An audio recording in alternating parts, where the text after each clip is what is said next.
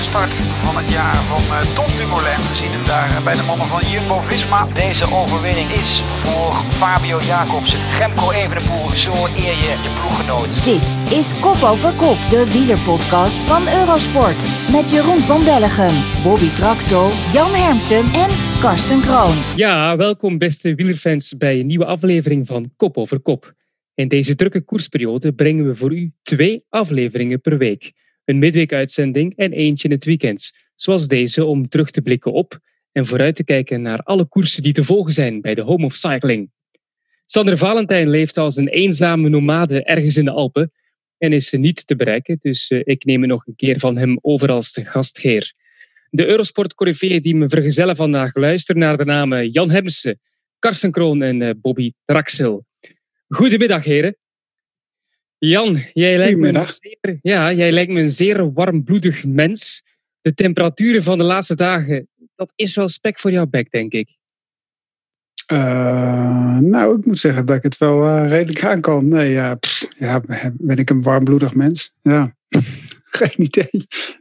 Ik, uh, ik, ik hou me, daar houdt het, houd het bij op, zeg maar. Maar ik vind me in deze warmte commentaar geven zonder airconditioning vind ik nog wel een dingetje.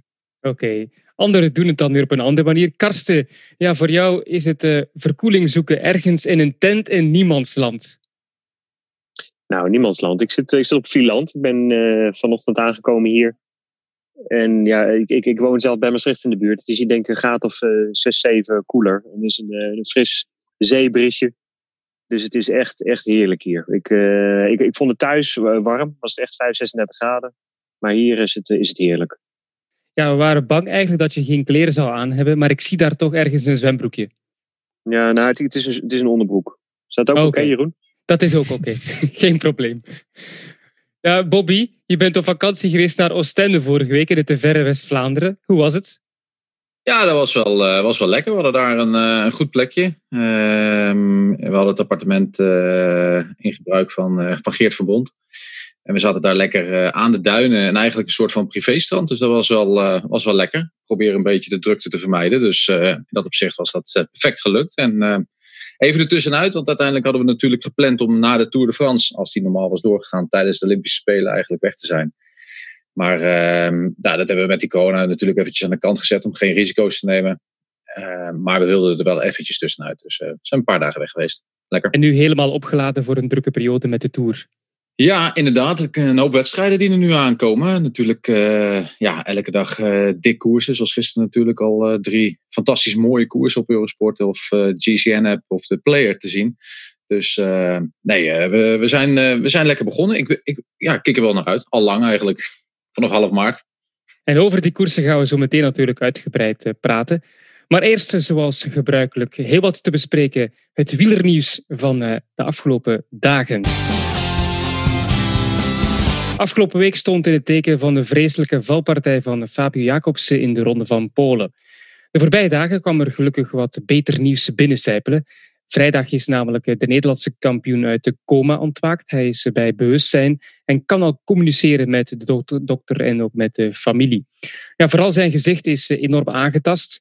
Hij verloor al zijn tanden en heeft ook onder andere een verbrijzeld gehemelte. Maar Jacobsen die kan zijn ledematen al bewegen, dus geen grote neurologische problemen. Ja, serieuze opluchting. Er wacht hem nog een lange revalidatie, maar dit is toch hoopgevend nieuws, Bobby?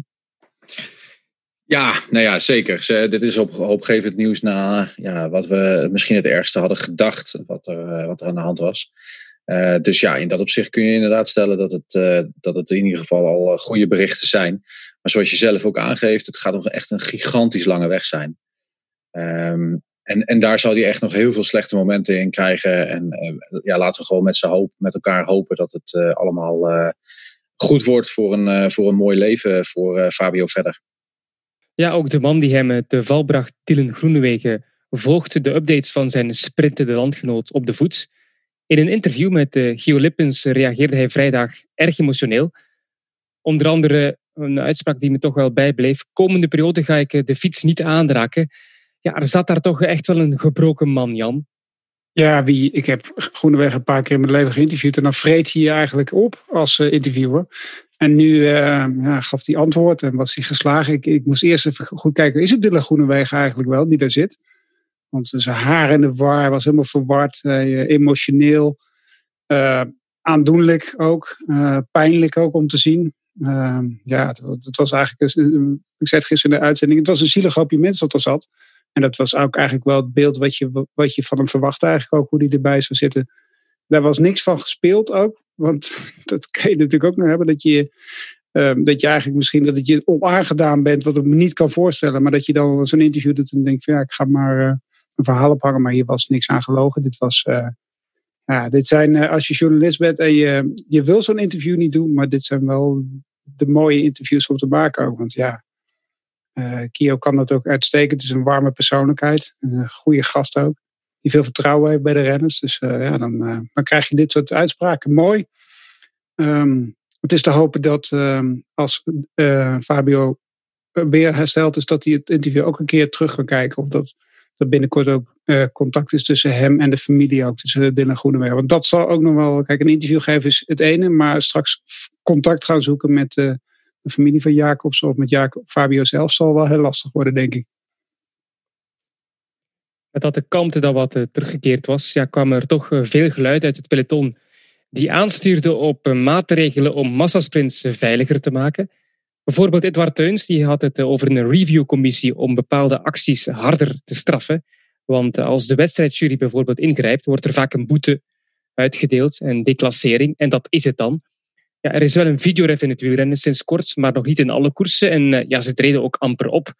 Dus uh, zijn dit mogelijke maatregelen, Karsten? Of moet er echt wel iets uh, ja, dringends veranderen in zaken veiligheid bij massasprints? Nou, dit, ik denk dat het echt wel tijd wordt om, om hier echt serieus naar te gaan kijken. Um, en het is natuurlijk een, een, hele ongelukkige samenloop van omstandigheden geweest. En, en wat denk ik ook echt een belangrijke factor was, was de hoge snelheid. En dat klinkt misschien een beetje gek. En dan denk je, ja, of ze nou 65 rijden of 80, is dat verschil zo groot? Ja, dat verschil is zo groot. Uh, dus het is ook, ik, ik heb ooit technische natuurkunde gestudeerd en zeg maar de, de kinetische energie die gaat kwadratisch omhoog naarmate de snelheid stijgt. Dus, um, dus die impact, als je iets harder gaat en, uh, en als je dan valt, dan is de impact gewoon veel groter. Uh, en het is ook gewoon zo dat die jongens die zijn, die sprinters die zijn gewend om te sprinten, die doen dat nou dag in dag uit, maar altijd aan 60, 65 km per uur. En dit is dus een, een, was een sprintberg af aan 80 km per uur. Um, daar kan je ook gewoon uh, eigenlijk niet zo handelen zoals je normaal zou handelen. Ik denk een, een sprint van die aan 60 km per uur was geweest en het manoeuvre wat Groenewegen maakt. Ik denk dat dat niet mis was gegaan. En nu bij deze hoge snelheid gaat het dus gewoon verschrikkelijk mis. Dus er zijn gewoon verschillende aspecten die uh, onder de loep genomen uh, uh, moeten worden. Um, en en wat, wat dan de juiste oplossing is, ik denk dat er gewoon hele goede, duidelijke regels moeten komen. Welke aankomsten geschikt zijn. welke um, dranghekken er gezet moeten worden. en misschien inderdaad iets van een videoref zou, zou, zou goed zijn. een soort reviewcommissie. Um, die als er is gebeurd, die dat opnieuw bekijkt en daar uh, eventueel een passende straf voor bedenkt. Dus jij zou eigenlijk eerder inzetten op preventie, de eerste maatregel, dan echt op straffen? Want je hebt het vooral over die dranghek, over het parcours ja, aanpassen. Nou, kijk, um, het, het, is, het is zo'n dunne lijn waar je op balanceert als, uh, als, als wielrenner en sprinter in het bijzonder. Uh, dus je mag niet van je lijn afwijken, maar je wordt eigenlijk bijna altijd van de lijn afgeweken. En wat, nog, wat mag nog wel en wat mag nog niet. Um, dus er moeten gewoon hele duidelijke richtlijnen komen. En er moet gewoon ingegrepen worden, er moet gestraft worden. Ook al gaat het niet mis. Dus stel, uh, bijvoorbeeld in, in Sanremo gebeurt eigenlijk hetzelfde. Sprint voor de derde plek. Matthews die wijkt van zijn lijn af. Uh, Sagan die, die, die, die houdt in. Die, die heeft geen zin om te vallen, dus die houdt in. Dus het, het gaat goed, is geen enkel probleem. Dus Matthews die houdt zijn derde plek. Maar eigenlijk moet hij dan ook gedeclasseerd worden. Dus, uh, en als de jury dat consequent gaat doen, iedere keer als een renner van zijn lijn afwijkt, dat hij gewoon gedeclasseerd wordt, dan gaan de renners het op een gegeven moment gewoon niet meer doen. Ja, je hebt het inderdaad over het afwijken van je lijn. Dat is goed dat je dat zegt, want sommige sprinters die vinden die regel ook erg onduidelijk. Oliver Naas die vond het heel simpel, die heeft het ook heel mooi uitgelegd in uh, andere media, bij onze collega's in Vlaanderen. Maar Bobby, zijn die regels onduidelijk? Bijvoorbeeld over, je, over het uh, afwijken van je lijn. Schiet de UCI daar tekort of moeten de renders beter die regels lezen? Ja, de UCI schrijft het in een uh, reglement wel redelijk normaal op als je afleidt van je lijn. Dus ja, dan, dat, dat is redelijk logisch. Alleen uh, inderdaad, wat Karsten ook aangeeft, wanneer wordt er bestraft en welke bestraffing geldt er? En dat, dat is eigenlijk heel onduidelijk of niet structureel hetzelfde. Overigens zijn het zo dat er heel veel renners overklagen. Bijvoorbeeld ook op het moment dat je op een stoep rijdt. Dat mag niet. En in de ene wedstrijd word je wel daardoor uit koers gehaald en de andere keer niet. Uh, geen rechtlijnigheid. En dat is eigenlijk ook wel iets wat tekort komt bij de, bij de UC. Uh, natuurlijk, juryleden kunnen ook niet alles zien. Uh, dat is ook nog eens een keer een dingetje. en het is ook best wel lastig om straks achteraf zaken te gaan bepalen. Uh, want dan kan het zomaar zijn dat, dat er naar gekeken wordt. En uiteindelijk betekent het zo dat er een renner een keer tegen die uitspraak in, in, ehm, naar de rechter gaat, of naar het kas in dit geval. En dan gaan ze daar weer over spreken. En dan weten wij na anderhalf jaar wie er heeft gewonnen in die rit. Ja, het, dus het is best wel, best wel lastig. Maar ja, uiteindelijk, ik denk dat je moet beginnen met ehm, eenheid. Ik heb het al een keer eerder gezegd en ik herhaal het nog honderdduizend keer. Maar de renners moeten zich veel beter gaan groeperen om uh, samen een punt te maken ten opzichte van, uh, van, van de UCI en de organisatoren. Uh, om daar gewoon veel meer duidelijkheid te maken. Uiteindelijk liggen er al andere lichtlijnen klaar om in de komende jaren toe te voegen worden tot reglementen op het gebied van veiligheid. Maar weerhoudt het eigenlijk de UCI om die regels in te voeren in verband met financiële middelen vanuit de organisatoren dan heb jij het eigenlijk ook weer over de CPA, net als Patrick Lefevre. Want die zei, ik heb al voldoende gestreden voor de renners. Tijd dat ze zich eh, goed verenigen binnen die CPA en dat ze daar eens eh, iets proberen. Ja, nee, dat is ook 100%. Alleen dat is ook een klein beetje ook wel weer aan Patrick Lefevre. Want uh, op het moment dat de CPA iets doet wat weer tegen is, dan is Patrick Lefevre weer tegen. Dus hij uh, organiseert daar ook een klein beetje onrust. Maar ik las een artikel van uh, Christophe Roodhoofd. Uh, die werd ook gevraagd in verband met veiligheid, hoe hij daarover dacht. En eigenlijk zei hij van, ja, nou ja, daar ga ik niet over. Dat, dat zijn de bestuurders van de UC die dat doen. En daar maakt hij een verschrikkelijk grote fout. Hij is werkgever. En als werkgever ben je verantwoordelijk voor een veilige werkomstandigheden van je werknemers.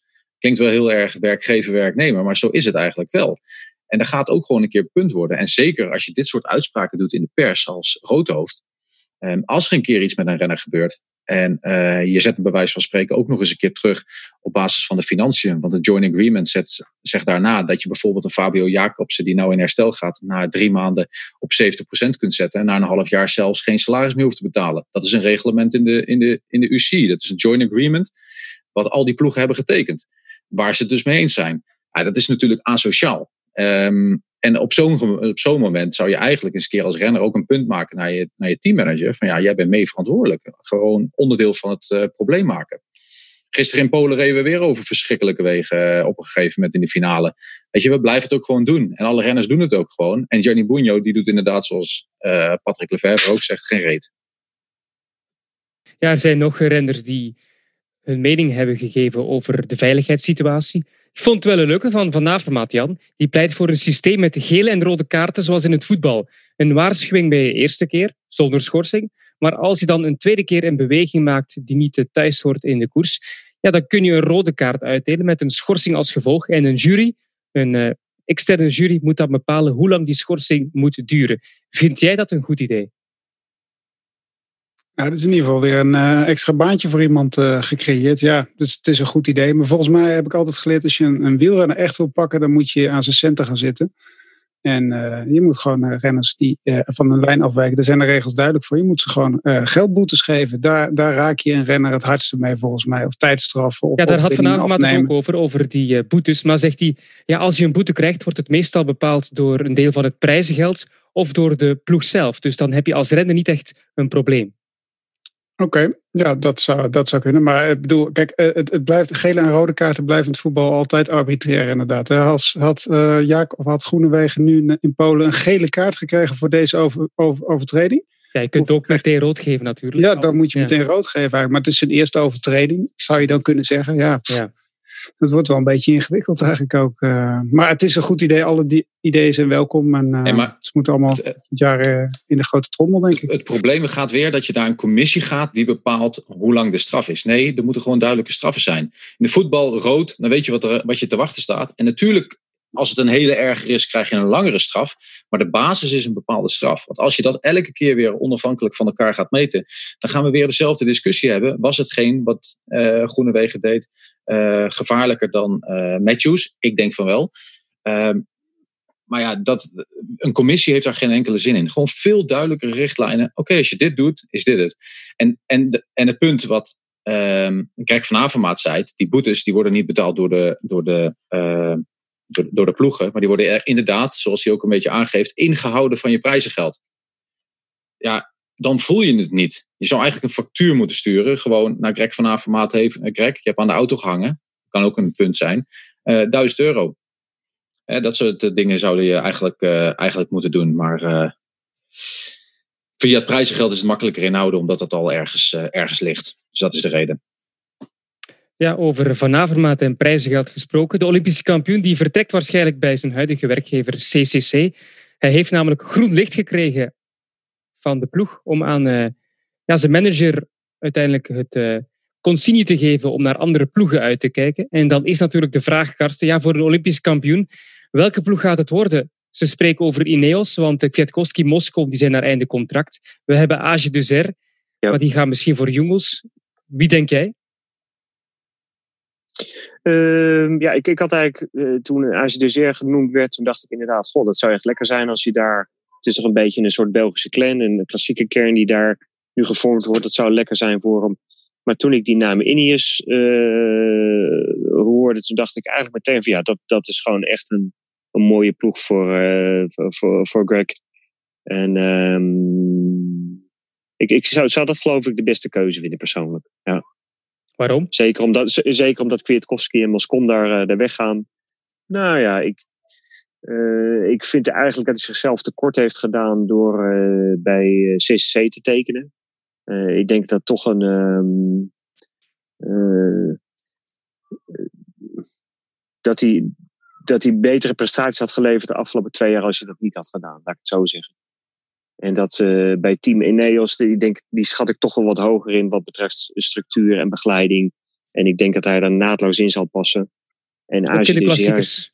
ja, als je zei, ik, ik weet niet of, dat, of, die, of die al de boel wel zo goed op de rails hebben. En dit zijn gewoon wel eh, de echt, eh, ja, hoeveel, hoeveel jaar zou Greg nog hebben? Nog twee, drie jaar dat hij echt op topniveau kan presteren. Laat hij gewoon nu echt naar een ploeg gaan eh, ehm, waar, die echt, waar alles 100% in orde is. Maar Ja, je hebt- Ineos heeft toch niet echt een, een basis waarvan je zo enthousiast wordt voor, eh, voor de klassiekers, eh, Karsten? Wat, wat toch zijn Nou hart ja, ligt. God- ja, nee, ik denk dat bijvoorbeeld Kwiatkowski, die heeft het toch best wel lekker gedaan bij die ploeg. Maar niet in, de, niet in de Vlaamse klassiekers. Daar komen ze toch echt wel tekort. Omdat ze daar gewoon geen basis hebben en dat het eigenlijk Ja. niet te organiseren is. Ritten winnen de Tour, wat eh, Van Avermaat ook graag doet natuurlijk af en toe. Zijn ritjes Als hij- uitpakken, dat is dan ook Als klaar. hij, als hij toch echt de klassiekers wil winnen en misschien nog eens een keer een toerrit wil winnen, dan moet hij trouwens wel opschieten. Maar ehm, dan moet hij toch gewoon naar de Koning, als dat een punt is.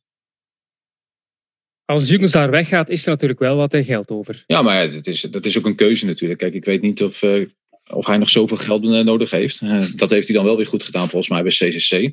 Ehm, maar inderdaad, eh, geld is natuurlijk altijd belangrijk. Maar ja, eh, als jij gewoon een droom hebt, eh, zoals eh, Gilbert die had, dan eh, kun je best voor iets minder rijden en iets meer zekerheid spelen dat je misschien een betere basis hebt op in, de in de klassiekers te gaan rijden. Is het ooit wel eens een, een, een idee geweest überhaupt? Is het ooit wel eens spra- sprake geweest dat hij naar eh, de ploeg van Lefebvre zou gaan? Ik heb eigenlijk nooit die verhalen gehoord. Terwijl het heel, een hele logische stap zou zijn hè, als Belg. De beste Ja, heel ploeg. logisch. Maar Van Avermaat is toch iemand die kopman wil zijn van de ploeg. Hè? En alle renners voor zich eh, wil hebben. Dat heeft hij toch in de afgelopen ploegen wel gehad. Ik weet niet of hij zou passen bij zo'n Ah. ploeg. Ik vind, ik vind Van- ik vind Van Avermaat ook een renner die heel veel op gevoel traint. Hè, dus nog best wel van de oude stempel is. eh, lange trainingen, veel op gevoel. Eh, en dat past dus helemaal niet bij Ineos of bijvoorbeeld Jumbo-Visma. Eh, ja, ik vind het nog wel lastig. Ik, ik vind eigenlijk uh, Erg lekker vrij. Ehm, ja, BMC fietsen volgend jaar? BMC, dat is natuurlijk wel een goede link met. eh, die hebben natuurlijk goede ervaring met, eh, met de crack. Ja, en als je, en als je zo iemand binnenhaalt, nou, heb je misschien voor de komende drie jaar gewoon nog steeds Olympisch kampioen. Hè? Wie weet. Ja, goed, dat was wat betreft de transfers en eh, het algemene nieuws. Maar er zijn natuurlijk ook heel wat koersen geweest de afgelopen dagen. En laten we het daar nu eens over hebben. Het gespreksonderwerp gisteren was natuurlijk de Primavera, of moet ik nu zeggen l'Estate, de zomerkoers. Milaan Sanremo. Het eerste monument van het seizoen. En wat voor een. Ja, Karsten, wat een geweldige koers. Ja, nou ja, god, eh, er zijn natuurlijk leukere koers dan Milaan Sanremo. Alleen die finale is zo mooi, hè Jeroen? Cipressa, Poggio en het was echt een trillen tot op de laatste centimeters. Dus eh, ik, ik heb een schitterende wedstrijd gezien. Ja, het parcours was inderdaad aangepast onderweg. 306 kilometer in plaats van de gebruikelijke 291. Geen Capis. We hebben ook geen Turquino. Geen Ligurische kust, maar wel de Appenijnen. En ik kreeg onderweg een uh, sms'je van uh, notoir-kenner Jan Hermsen. En die zei, dit mag wel zo blijven wat mij betreft. Ja, maar toen waren ze nog niet op de Ligurische kust. Dus uh, meestal vind ik die Ligurische kust in het voorjaar altijd een beetje treurig aandoen. Dan zijn er nog geen uh, mensen op het strand en dan staat de zon een beetje laag. En dan doet het altijd een beetje. En is het levensgevaarlijk. Dan heb je heel veel schaduw. Dan heb je altijd die, die gruwelijke valpartijen daar. Als het zo nerveus wordt bij die capo's. Dat was nu helemaal niet het geval toen ze Imperia afdraaiden richting de Cipressa was het natuurlijk ook uh, dat stukje wel geweldig. Maar ik vond ja, het stuk tussen Milaan en Imperia ook prachtig met die twee uh, lange klimmen erin. Lekker rustig, redelijk veilig heb ik het idee. Uh, en inderdaad, ja, Milaan Sanremo gaat om de Poggio en de Cipressa. Dus ja, alles wat je ervoor legt maakt niet zoveel uit. Als het maar veilig is voor de renners eigenlijk. En ik heb het idee dat die 70 kilometer Ligurische kust niet zo heel veilig is eigenlijk ook. Heeft het parcours wat veranderd wat jou betreft? Het parcours dus met die Appenijnen erbij, met die twee klimmen. Of het zwaarder was? Ja. Nee, dat denk ik niet. Dezelfde renners die we verwachten zaten er ook bij. Ja, Bennett en, en, en, en Bouhanni dan misschien niet. Maar de rest zat er allemaal wel uh, de mensen die je zou verwachten, toch? Dus wat jou betreft mag het gewoon af en toe eens uh, veranderen tussen die twee. Tussen die twee opties wat we nu hebben gezien de afgelopen maar, jaren. Maar ja, de Strade Bianca wil je van begin tot eind zien. En Milaan Sanremo kan je het best gewoon 10 minuten voor het einde aanzetten. Wel, je moet wel een beetje reclame maken natuurlijk. Ja, ja, ja. maar dat is een, ja, weet je, daar zit alles in. Maar die 10 minuten duren ook gewoon 3,5 uur in je gedachten. Het is, in, het is in een flits voorbij, maar het is ook gewoon voor, de hele Voor mij is het omgekeerd. Ik vind dat die 3,5 ja? uur eigenlijk maar 10 minuten duren van Milaan. Okay. Ja. Maar goed, de koers zelf dan. Het klassieke lange wachten, zoals Jan zei, tot de Cipressa. Enkele sprinters à la Gaviria, Ewan en Bennett, die moesten lossen. Velen hadden last naar eigen zeggen van de hitte. Ja, Bobby speelde die warmte nog meer een rol dan het parcours. We hoorden natuurlijk veel reacties na Strade Bianche. Het was iets koeler afgelopen zaterdag in Sanremo. Ook Gilbert zei dat het zwaar was. Hoe schat jij dat in? Nou ja, zeker. Ik denk dat uh, de, temperatuur zwaarder drukte op, de, op een mogelijke verandering van uh, Milaan Sanremo ten opzichte van het parcours. dus ja, die extra beklimmingen of die beklimmingen die ervoor waren, waren niet echt indrukwekkend. Uh, maakte het niet zwaarder ten opzichte van de oude uh, route. Of tenminste, misschien zelfs weer de volgende route van volgend jaar. Maar inderdaad, die temperatuur, dat is gewoon uh, Milan San Remo. En dat gaat straks ook zijn in welke andere wedstrijd die we doen. Tot september. Ja, nou ja, Lombardije volgende week. Ja, dat, de vallende bladeren. Nou, daar gaat nog geen blad liggen. Ja, misschien. De vallende mussen. De koers van de vallende mussen wordt dat. Ja, precies. Vanaf zo gaan we hem ook noemen, ja, inderdaad. Nee, maar dus uh, dat, uh, dat, gaat dat gaat echt wel verandering geven. En dat geeft ook verandering. En ook natuurlijk uh, de voorbereiding geeft overal veranderingen. Ik heb het volgens mij al elke dag dat ik uitzending heb gedaan gezegd. Dat we elke dag wijzer worden over de situatie in de wielersport. En hoe de renners ervoor staan en de ploegen. Maar zijn er andere winnaars? Hebben we nu andere winnaars gezien? Nee, toch? Nee, dat, nou ja, dat nog niet. Maar het zijn wel andere koersen. Hè? Als je ziet wat er bijvoorbeeld in Strade Bianca ziet. Ja, daar vallen jongens gewoon terug van de van, van de warmte. En hadden we misschien meer man in de finale gehad. Um, maar de, de warmte is gewoon, weet je, uiteindelijk het zijn allemaal profs. Hè. En dat hebben we, die discussie hebben we al eens een keer gehad rondom het WK in Qatar. Uh, daar was ik als uh, Extreme Weather uh, Protocol verantwoordelijke. Ja, en daar nam je het vooral op door een ronde minder voor junioren te doen. En voor de junior dames te doen. En de beloftes in de gaten te houden, dat die dat allemaal goed deden. Maar de beroepsrenners, ja, die moeten hiermee om kunnen gaan. Die moeten weten wat, wanneer ze moeten eten, hoe ze moeten eten en drinken en hoe ze zichzelf koud kunnen houden. Of koel cool kunnen houden, laat ik het zo zeggen. Koud lukt niet. Ehm, dus ja, op zich. ja, en de ene kan beter dan tegen de warmte dan de ander. Ja, dat, dat, ook dat weten we. Andersom is het ook. En warm was het ook op de Poggio. En Mede Gent, die verbaasde toch wel iedereen. Hij ging als eerste aan, maar even later was het dan tijd aan de grote kanonnen. Nibali opende de debatten. Alaphilippe reageerde en counterde gevat. Alleen eigenlijk Van Aert kon hem volgen, maar moest de Fransman net voor de top laten gaan. Alaphilippe die begon er eigenlijk heel vroeg aan op de klim. Het was een lange, uitgesponnen demarrage. Ja, beter dan we eigenlijk hadden verwacht van D'Artagnan, want dat is eh, zijn bijnaam. Een van de musketiers. Hij reed ook nog lek vlak voor de Cipressa. Straffe kost Jan dat hij zo snel kon terugkeren op de Cipressa, aan de voet eigenlijk. En eh, even later op de Poggio aanvallen. Heeft hij verstoppertje gespeeld de voorbije weken? Ja, nou nee, ja. hij had eh, pech in uh, Strade Bianca. En hij had na afloop van zo'n prachtige foto met zijn nieuwe vlam. Marion Roes zagen we op Instagram met een ijsje in zijn hand. Nee, ja, hij had pech in Strade Bianca dat was het. En hij was heel goed in Milaan Sanremo. Het is natuurlijk ook gewoon een, een durf van. Het liep ook perfect voor hem. Ook de aanloop was perfect. Maar goed, hij zei wel voor de start van Sanremo... Bennett is onze kopman. Ik ben nog niet... Nou, dan heeft hij mooi, dat heeft hij mooi geregeld dan. heeft hij mooi de underdog eh, gespeeld. Mooi de druk weggehaald. Perfect. Ja, jij was toch ook verbaasd, Karsten, dat uh, hij zo snel kon terugkeren na die lekke band aan de voet van de Cipressa. En dan eigenlijk ook nog meespelen in de finale. En hoe? Ja, ja. Nou, dat, dat, is, dat is een heel vervelend moment dat hij lekker reed. Ik denk, uh, als ik me niet vergis, een kilometer of zeven voor de Cipressa. En dat kon nog net. Hè? Dus uh, met, met hulp ook uh, absoluut van, van Tim de Klerk, die, uh, die heel goed werk deed. Dus hij, hij, kon nog, hij kon nog net weer aansluiten aan de Cipressa. En, en, waar ik eigenlijk nog even aan zat te denken, ik, ik denk dat Van Aert dat hij heel erg blij moet zijn met, met Nibali omdat het was echt wel duidelijk dat Nibali een plan had. En dat, dat zijn ploeg, Trekzaak Fredo, die hebben echt de koers hard gemaakt. Op de Cipressa al, maar ook op de Poggio. En ik, ik heb eigenlijk het idee dat als uh, Trek Fredo dat niet had gedaan, dan denk ik dat het een uh, sprint was geweest van een, uh, van een wat grotere. En Van Aert zat op een gegeven moment heel ver van achter ook. Hè? Dat, dat je denkt, van, waarom zit hij daar eigenlijk ook? Nou, diep in de finale eigenlijk? Het is, ik, ik, ik, ik, zeg maar, die aanloop naar de, naar de toe, dat is een, een vrij brede weg. En je kan eigenlijk, als je echt overschot hebt, dan kan je heel lang wachten. Dan kan je achter in die groep blijven. Zo groot was de groep niet, de mannen 50. Dus je kan gewoon echt achter in die groep blijven, rustig. Blijven eten en drinken. En als je echt de, de power hebt, dan kan je gewoon een kilometer voor de Poggio, dan kan je er gewoon langs en dan zit je, zit je van voren. Uh, maar het is wel een risico dat als je van achter zit en er wordt, uh, wordt bijvoorbeeld gevallen, ja, dan, ben je natuurlijk de lul. Maar ja, het, ik bedoel, Sanremo is gewoon wel een koers waarin je moet gokken. En ik denk dat hij een, een, schitterende koers heeft gereden van Aert.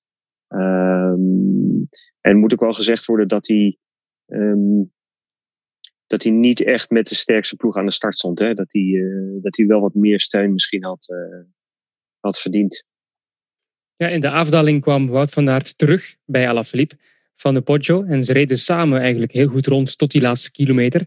Van Aert bleef uh, koelbloedig en ving de titelverdediger prima op. Het was een verbeten spannend wel. Een nipte zege ook voor de Belg. Een echte thriller in de slotfase. Ja, Karsten, had je gedacht dat hij dit nu al kon?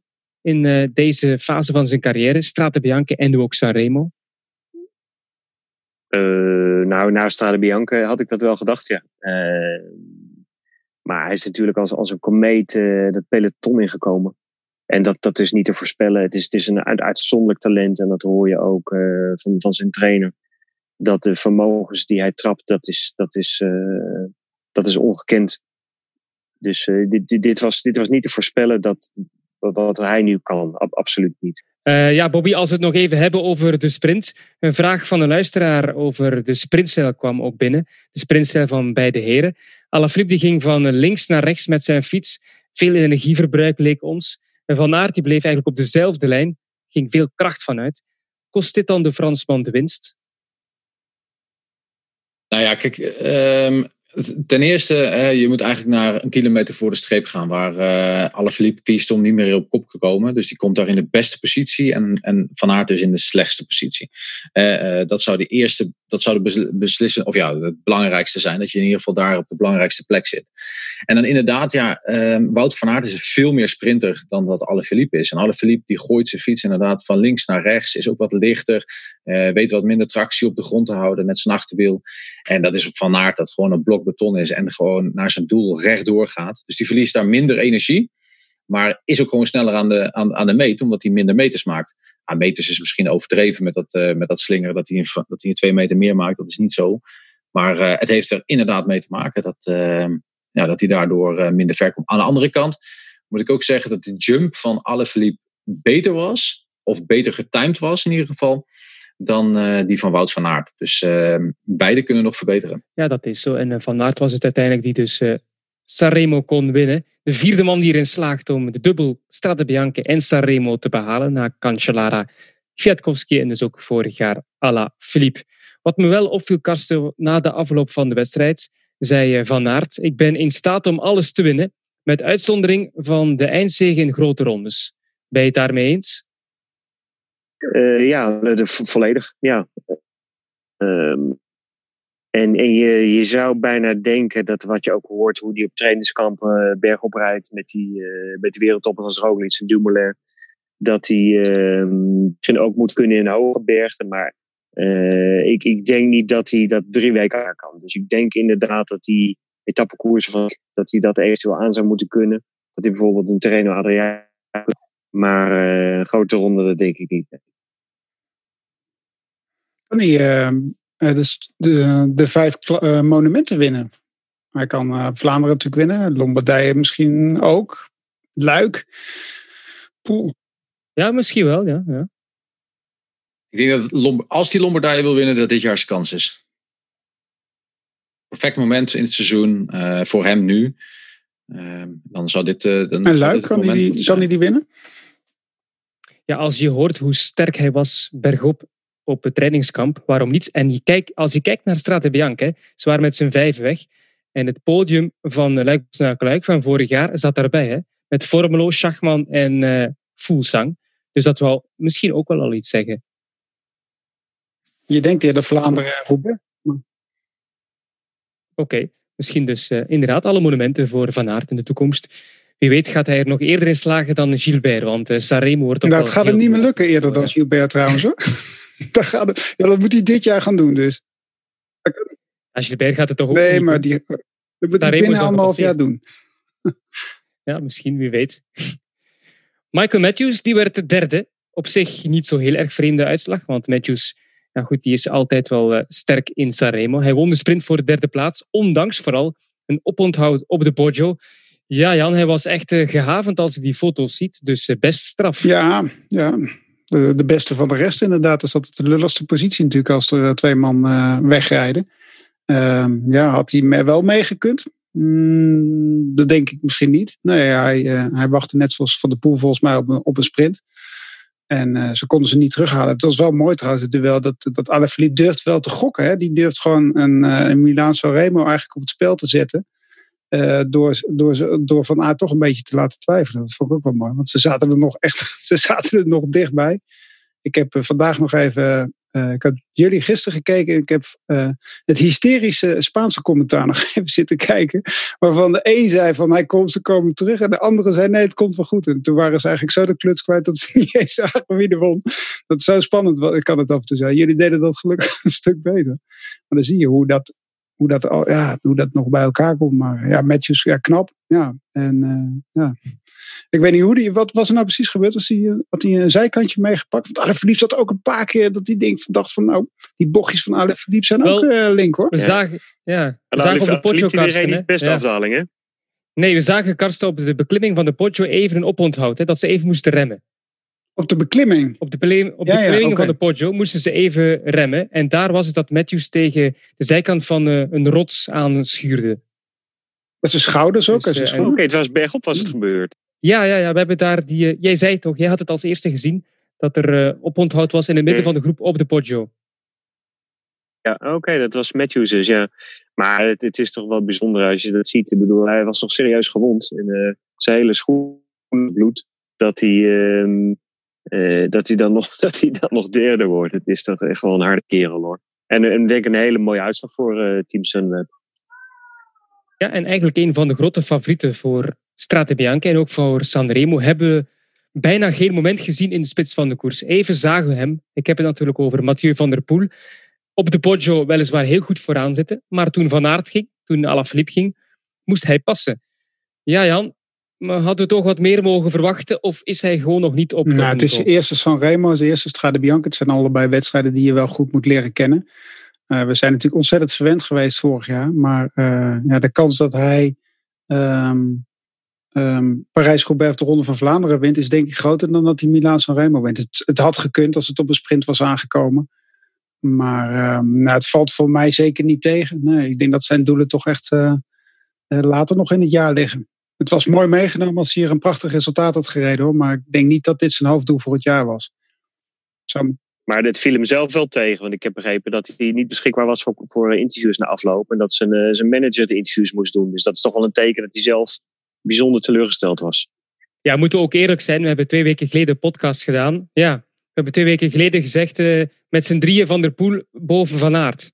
Met z'n drieën. Categoriek en Van Aert in twee keer. En Van der Poel in de finale ja, toch iets te kort geschoten. Dus dan moet je ook gewoon durven zeggen dat het is niet goed genoeg was. Of zien jullie dat anders? Ja.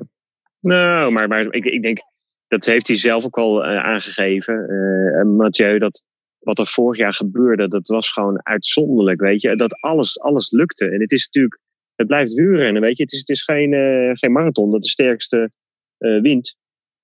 Je moet wel wat geluk hebben. En de vorm van de dag en, geen, en niet lekker rijden. En er zijn zoveel factoren waar je van afhankelijk bent. En, en vorig jaar uh, ging het allemaal zo makkelijk. En zijn wij als, als, als fans verwend, denk ik. Maar hij misschien zelf ook. En dat je dan... ja, hij legt de lat natuurlijk ook ontzettend hoog. Hij wil gewoon winnen. En ik denk dat hij zeker de mogelijkheden heeft om Strade Bianca te winnen. En om Milaan Sanremo te winnen. Alleen het moet allemaal wel meezitten. Ja, en dit jaar zit het gewoon eventjes niet mee. Geen dram dus voor Van der Poel. Dat komt wel nog, die mooie overwinningen dit jaar. Er wordt ook gekoerst in Frankrijk, meer bepaald in de Tour de l'Ain. Etappe 1 werd daar gewonnen door Bajoli, voor de neus van Roglic in het pelotonsprintje. Dumoulin werd er vierde na zijn terugkeer in het peloton na 420 dagen.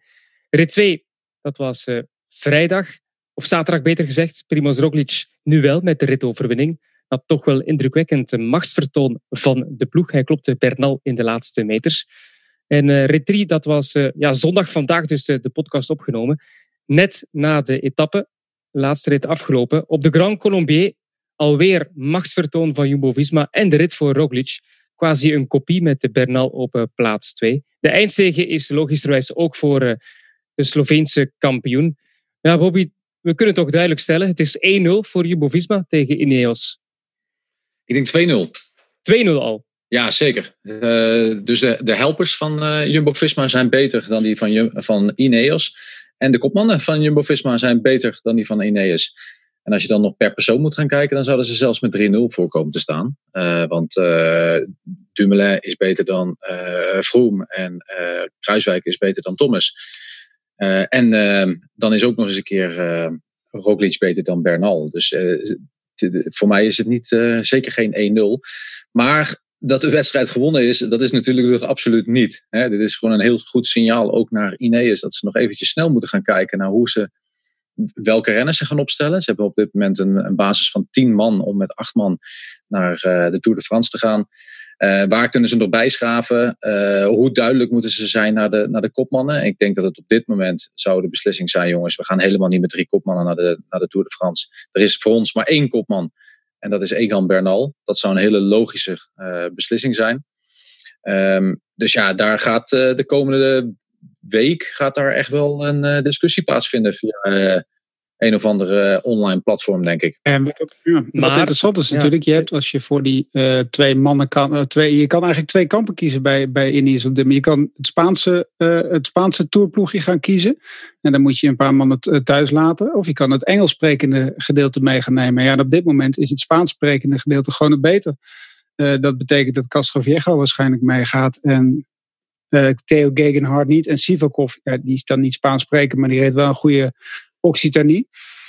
Het is wel, eh, kijk, het is lekker als je drie weken van tevoren gewoon die acht wel in je, in je kop hebt zitten. Maar uh, ja, ik geloof dat ze er bij uh, vier op dit moment in hun hoofd hebben zitten. En die andere zes moeten het dan nog uit gaan vechten de komende week. Het, het is zeker geen wilde daar. Maar ja, het is wel de Tour de Lijn natuurlijk. Hè. We hebben nog drie weken tot de toerstart, Bobby. Um, kun je ook niet stellen dat Jumbo-Visma te vroeg in vorm is, dat de Ineos beter timed, beter gaat pieken? Want dat zagen we ook vorig jaar bij Roglic. Ronde van Romandie. Roglic was enkel tournabele. Laatste week Giro. Die vormcurve ging naar beneden. Moeten ze daar niet eh, meer voor waken? Nee, zeker. Maar uh, ik weet ook nog niet of uh, ze bij Jumbo-Visma op dit moment top zijn. Uh, ze zijn wel heel erg goed. maar tenslotte, jij vraagt of het 1-0 is. Ik zeg 2-0. die achterstand 3-0 zelfs. Ja, ze 3-0. Misschien zelfs 4-0, jongens. We gaan het gewoon verhogen en we gaan gewoon die... we gaan eens even lekker chauvinistisch doen. Roglic rijdt zo lang bij een Nederlandse ploeg. Die is gewoon een halve Nederlander, zou Jeroen zeggen. Uh, maar uh, nee, maar het is, uh, het, ze staan gewoon achter. En ja, inderdaad. Ik, ik zelf heb het ook tijdens de uitzending gezegd tegen Jan. Was het niet misschien wat verstandiger? Want ze hebben vanaf de eerste etappe eigenlijk gelijk vol de leiding genomen. Met uh, Geesink op kop. daarna gewoon bij natuurlijk Tony Martin gelijk volle bak een beetje bravoer maken, een beetje arrogantie tonen, een beetje spierballen tonen, een handje drukken deden ze met z'n tweeën, maar uiteindelijk Jumbo wint. Um, hadden ze zich niet een beetje kleiner kunnen opstellen en kunnen zeggen van, uh, ja, weet je, het grote Ineos, daar kunnen we nog niet tegenaan. We werken er naartoe en natuurlijk hopen we dat we kunnen winnen. Weet je wel dat je een beetje de underdog speelt. Maar dat hebben ze bij Jumbo-Visma absoluut niet gedaan. Um, en aan de andere kant, Jeroen, um, ja, hoe zeker zijn we met z'n allen dat we de tourplaats gaat vinden? Je deze maar gewoon in je pocket hebben en uh, maar gewoon gewonnen hebben. Ik denk dat er ook daar een klein beetje zo aan gedacht wordt. En uh, ja, uiteindelijk uh, Roglic, vijf wedstrijden gereden op dit moment. vier keer weten te winnen en twee keer tweede.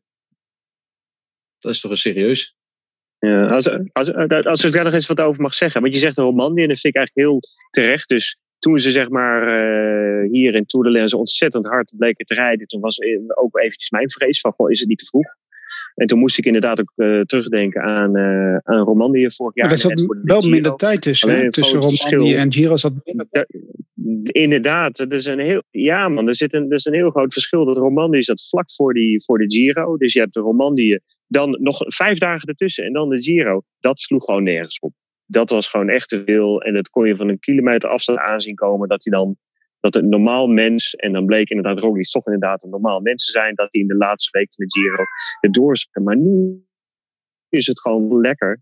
Want het gaat heel hard nou. Hè. Het is, het Tour de Lens is nu afgelopen. Dan is het twee dagen. Dan heb je vijf dagen de Dauphiné. Nou, dan gaan ze ongetwijfeld, het gaat precies hetzelfde zijn als in de Tour de Lens. Dat, kan niet missen. Dus dan gaan ze ook de boer oprollen. En dan uh, kun je gewoon met een heel lekker gevoel nog, uh, nog tien dagen, twaalf dagen hoogte gaan. En dan naar de Tour. Ik denk, dat, ik denk dat het perfect is. Echt, dat ze het heel goed doen. Wie het ook eigenlijk goed deed vandaag was uh, Tom Dumoulin. Je had wat moeten onthouden van zijn terugkeer. Zijn taak gedaan de afgelopen twee dagen voor de ploeg. Niets meer, niets ja, meer. heel knap hè. Ben je positief ja, heel dan knap. dat? De, de eerste rit was al heel knap. Dat hij de sprint aantrekt voor Roglic was, was super. Hij was gisteren was hij echt indrukwekkend. Hij, uh, Zaterdag, zaterdag, ja, zaterdag uh, ja. de, niet, hij decimeerde de groep niet. Want het was een groep van 60 die na 500 meter Tom Dumoulin een groep van 20 was. Daarna was hij zelf ook wel op. En zei hij van ja, mijn benen zijn nog niet zo goed. En vandaag was hij gewoon heel goed. Hij kan lang mee. Hij heeft zo lang niet gefietst dat alles wat, nu, um, wat hij nu rijdt is winst. Ik bedoel, Vroom rijdt nog helemaal niet lekker. Thomas rijdt ook achteruit. Hij is op dit moment veel verder eigenlijk dan hij misschien wel uh, gedroomd en gehoopt had. Ja, maar je hebt toch altijd het gevoel dat Ineos dat perfect plant en dat ze toch net op tijd weer goed gaan zijn voor de Tour. Ja, in het, in het geval van Thomas geloof ik dat wel, maar in het geval van Vroom geloof ik dat niet meer. Nee, nou wat ik deze dagen heb gezien, uh, geloof ik dat niet meer. Vroom, uh, Thomas zit wel een gedachte achter inderdaad. Die, uh, kijk, dat zie je ook in Poort bijvoorbeeld. Poort rijdt één dag heel goed, één dag heel slecht. Daar kun je nog wel een beetje, die heeft ook al een vrij groot programma gehad, maar Vroom zit gewoon geen, daar zit gewoon geen verbetering in. Uh, dat gaat hij de komende twee weken ook niet meer oplossen. Oké, goede vooruitzichten dus voor Jumbo-Visma. Op naar de ronde van Polen dan. Na de vreselijke val van Jacobsen werd er op dag 2 weer gesprint. Met een mooie zege voor wereldkampioen Mats Pedersen. 3 dan in uh, Bielsko-Biala. Een pittige finale met een overtuigende overwinning voor Carapaz. En dan rit 4, de koninginrit in Bukovina Taterzanska. De etappe die we natuurlijk al ja, jaren kennen in Polen. Het was toch wel de grote Remco Evenepoel show. Hij vertrok op 50 kilometer van het einde en ze zagen hem niet meer terug. Bobby, jij hebt die etappe becommentarieerd ook met Sander. Moeten we daar nog van verschieten of was dit ja, toch echt wel straf? Nou ja, het blijft indrukwekkend. Ja, eh, dat je dat dit doet tegen zo'n deelnemersveld en waar iedereen gemotiveerd is om, uh, om winst binnen te halen, omdat er elke nu één is, uh, is het nog steeds zeker super indrukwekkend. En, uh, en zeker nog steeds naar zijn leeftijd kijkend, wat je toch echt wel moet blijven doen. Pff, wat verdikkie, die, ehm, die is echt goed. Ja, hebben ze hem eigenlijk laten rijden? Of uh, was nee, het nog nee, niet op die manier? Ja, ik heb het niet kunnen zien. nee, ze hebben in eerste instantie hebben ze zelfs uh, nog eventjes uh, bijna weer terug aan kunnen tikken. Ze kunnen hem bijna aan kunnen raken.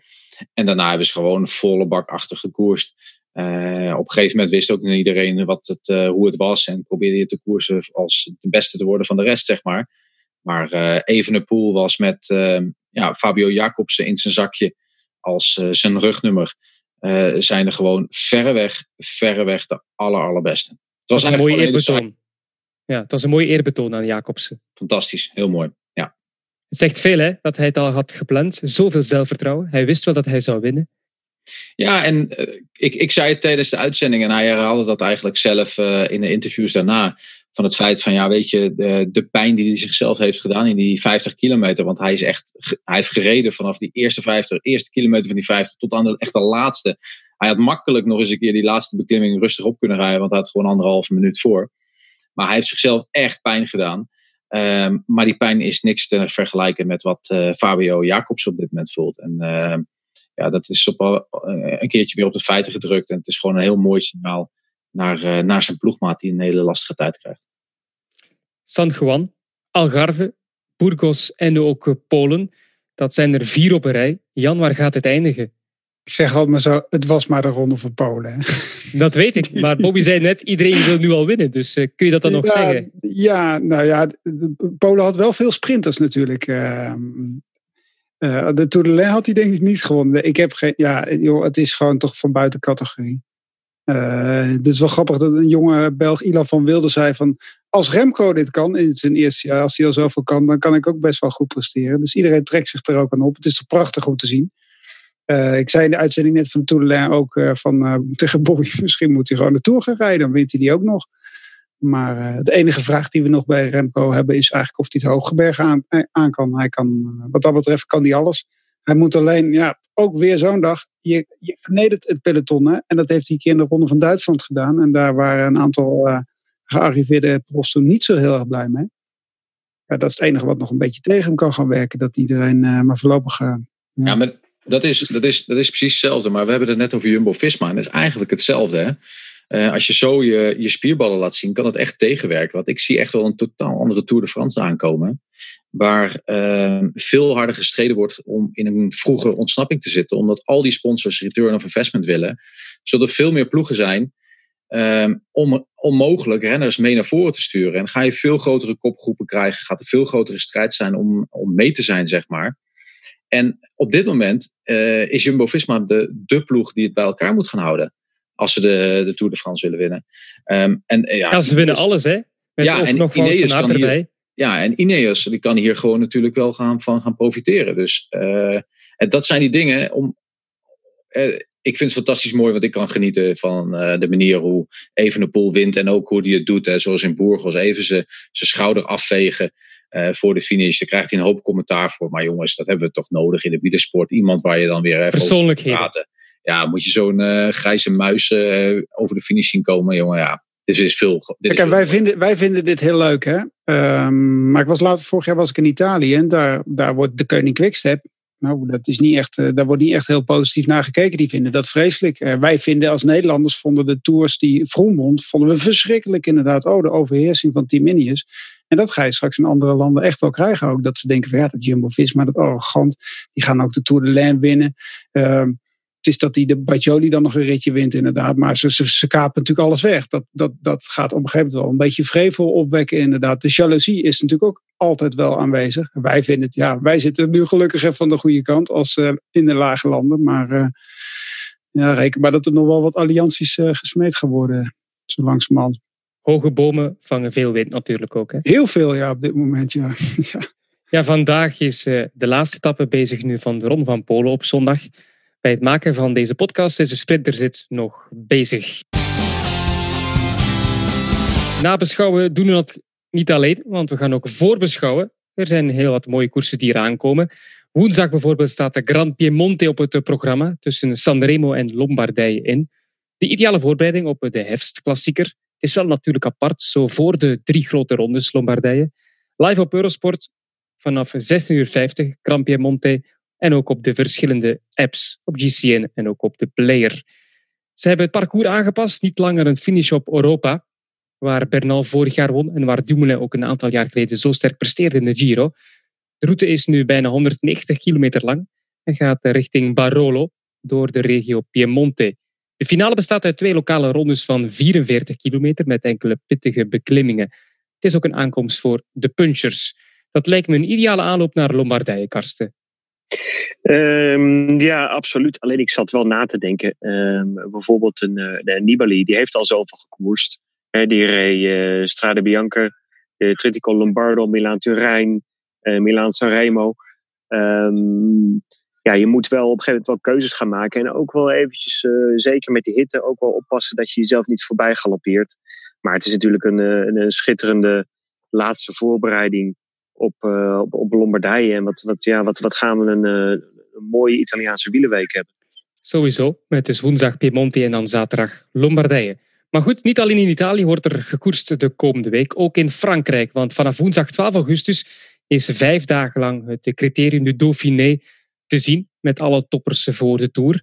Zowel op de GCN-app, op de player en als op de televisie. De eerste twee etappes live op Eurosport 1 en dan rit 3, 4 en 5 op Eurosport 2. Telkens rond de klok van 15 uur. Het is de tweede test voor zowel Jumbo-Visma als het team Ineos in functie van de Tour. De generale repetitie.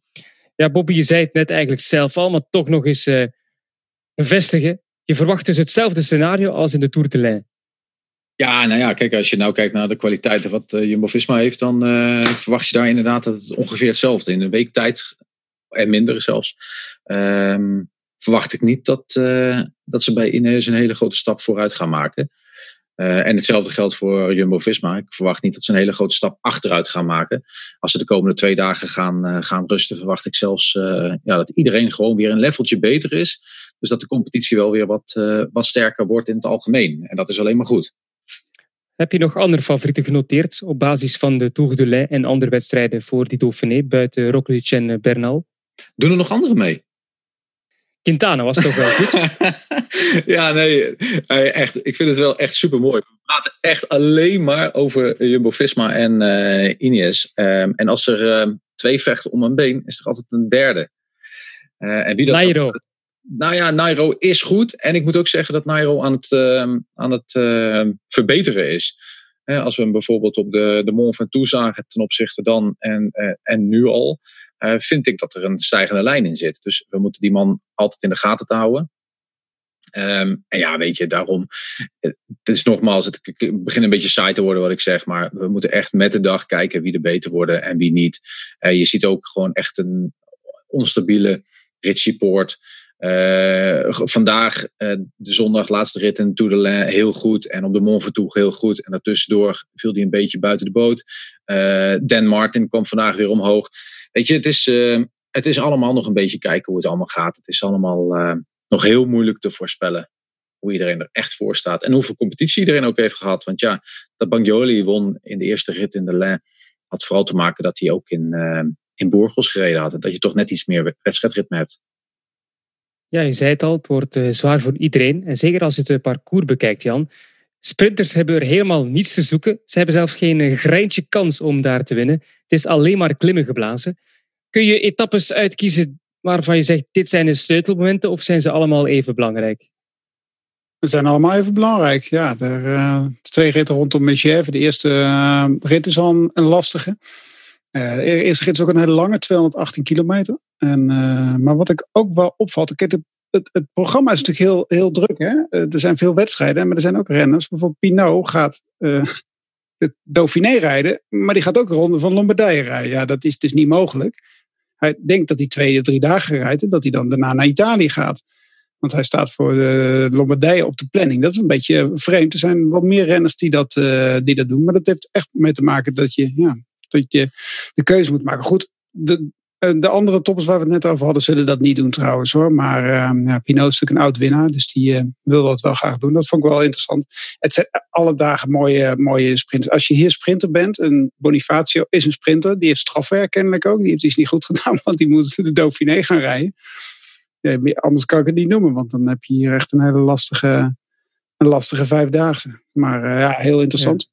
Het kan eigenlijk ook niet, hè? Dauphiné Lombardij, dus die startlijsten Het kan niet. Want het is van, ja, het is van nee, maar het is tot zondag. Dus. Het is het programma van Pinot. Hij rijdt de Dauphiné en Lombardije. Dat is wel heel, raar, hè? Ja, ja. ja. Nou, misschien twee dagjes en dat hij dan... Uh, twee dagjes uh, en dan... Of ze uh, denken dat Lombardije toch nog in oktober is. Geen idee. Dat zou nog, Ja, dat, dat is de planning niet goed bekeken. Ja. ja, het is wel jammer dat Dauphiné misschien slechts vijf dagen is, Jan, in functie van de Tour. Omdat je daar drie weken iedere dag moet presteren. Maar ze hebben natuurlijk wel een hele mooie opbouw gehad met uh, Occitanie, uh, de mannen voor de Tour en uh, de Lijn, de Mont Ventoux hebben een aantal renners overgeslagen. Dat is prima toch? Ja, kijk, je kan die acht dagen kan je ook bijna niet afwerken, want dan wordt het gewoon, dan wordt het gewoon te veel. Ja, normaal Zwitserland zit er ook nog tussen, dus tien dagen, die valt er ook helemaal uit. Prima toch? Ja, lekkere koers. Ja, het wordt uitkijken naar die lekkere koersen de komende dagen, want u kunt toch niet naar buiten omdat het te warm is. Kortom, Opnieuw enkele veelbelovende wedstrijden die de komende dagen te volgen zijn op Eurosport en ook op de GCN-app en op eh, de player. Vond u deze podcast de moeite waard en wil u een review plaatsen? Dat kan via de gebruikelijke kanalen zoals Spotify of iTunes. Abonneer je en geniet het hele wielerseizoen van kop over kop. Ik dank Bobby, Karsten en Jan voor hun deskundige analyses. Houd gezond, beste luisteraars. Doe geen intensieve sportieve inspanningen bij deze temperaturen. En graag tot de volgende week. Ciao!